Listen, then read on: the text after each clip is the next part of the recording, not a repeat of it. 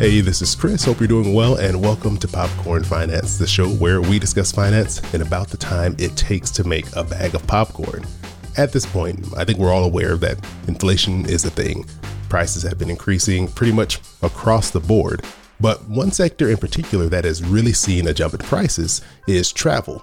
I went and pulled some data from the US Travel Association, and what they found was that the cost of travel, looking back from June of this year back to June of 2021, that costs for travel have increased 17.5%. And they're up 21% if we look back to 2019. And so our friends over at thebalance.com, they've been taking a look at spring and early summer travel cost.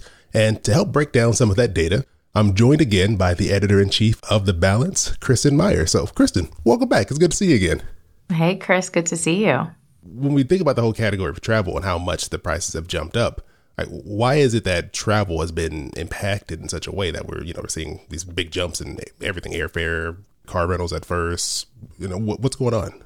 Yeah, demand, demand, demand, right? Everyone has just been absolutely cooped up for a couple of years. And then even when, you know, everyone was allowed to leave their homes, they were only allowed to travel within the United States. And that might have been great to see national parks, for example, but people really wanted to get back to going to Europe and the Caribbean and going to see the sun and the surf. And so a lot of Americans now are deciding to go and travel to Europe, especially now that it's the summertime. It was springtime and summertime.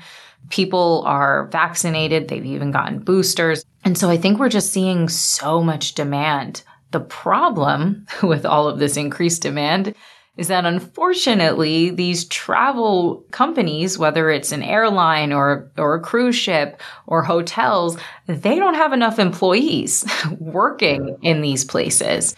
There's not enough pilots at the airlines. There's not enough hotel workers working at the hotels. There's not enough wait staff, for example, servers at restaurants.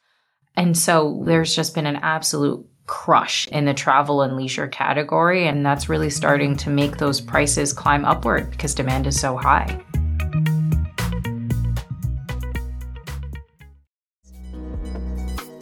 What areas in the travel sector have been seeing some of the biggest increases?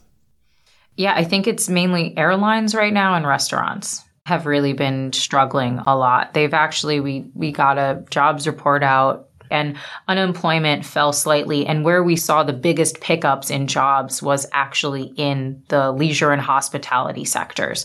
And this is a sector that is really starting to hire back more and more workers because it's one of the sectors that needs it the most.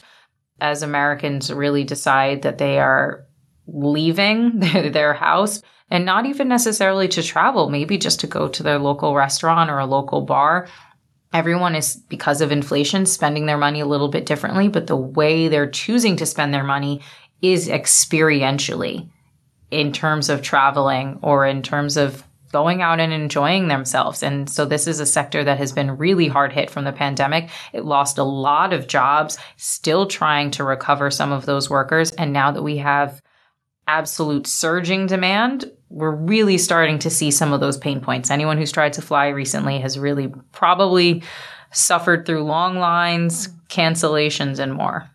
Yeah, I had a, a coworker who went to Hawaii not that long ago, and, and I think it was normally supposed to be about a, I think a four hour flight, but then they were at the airport for three hours because it kept getting delayed because of these things. So, uh, yeah, I'm definitely seeing some of these things, you know, from people I know who've been traveling around. And for those people listening, I hope you're being nice to the people out there because I'm sure they are stressed out dealing with all the people coming into the airport, the restaurants, and all that other, all those other places we all like to go.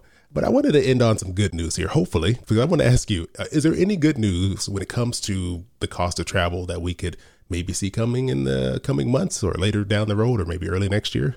We're actually starting to see some things happening right now, at least when it comes to the cost. I think that is going to be one of the really bright spots that we're seeing right now. As gas starts to come down, the cost of traveling, especially when it comes to flying or driving anywhere, is going to become less and less expensive.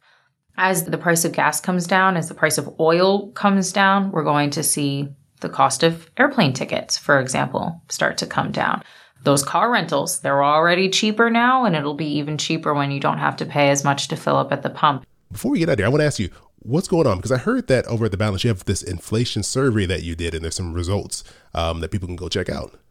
Yes, we, we did actually, right off the presses. Um, we're just about to publish it, although I think by the time everyone hears this, it will be up on the site. So I encourage everyone to go to thebalance.com to check it out. We've got some really interesting insights about how long a lot of Americans think inflation is going to last and even how prepared Americans are for a recession. I don't know if anyone at home is feeling financially ready and prepared for a recession if one comes. Unfortunately, not too many US adults say that they're ready for it. So definitely go check the results out on our site. I'll make sure I put a link to all of that in the show notes. And as always, uh, it's always great talking with you and uh, looking forward to having you back on the show again. Absolutely. Thanks so much. You know, it's one thing to read about what's going on in the travel industry right now or to speak with the amazing Kristen Myers and learn about the data that they've been analyzing, but I would really love to hear from all of you. If you've traveled at all in, let's say, the past six months, I want to know have you experienced significantly or at least noticeably higher prices on your travel costs, whether that's renting a car, buying airplane tickets, uh, getting on a train, whatever it is that you use to travel? I want to know did you notice higher prices? But also, did you notice any delays, any slowdowns? Have you seen that places like the airports have been overcrowded and it's taking longer for your planes to take off? You can send me an email with your thoughts on travel and the rising prices to questions at popcornfinance.com. But if you're okay with sharing your voice, you don't have to say your name, you can leave me a voice message by calling in at 707 200 8259. Don't worry, I won't pick up the phone, it'll just go to voicemail. Or if you're on a computer, or even on your phone, really, you can go to popcornfinance.com slash voicemail.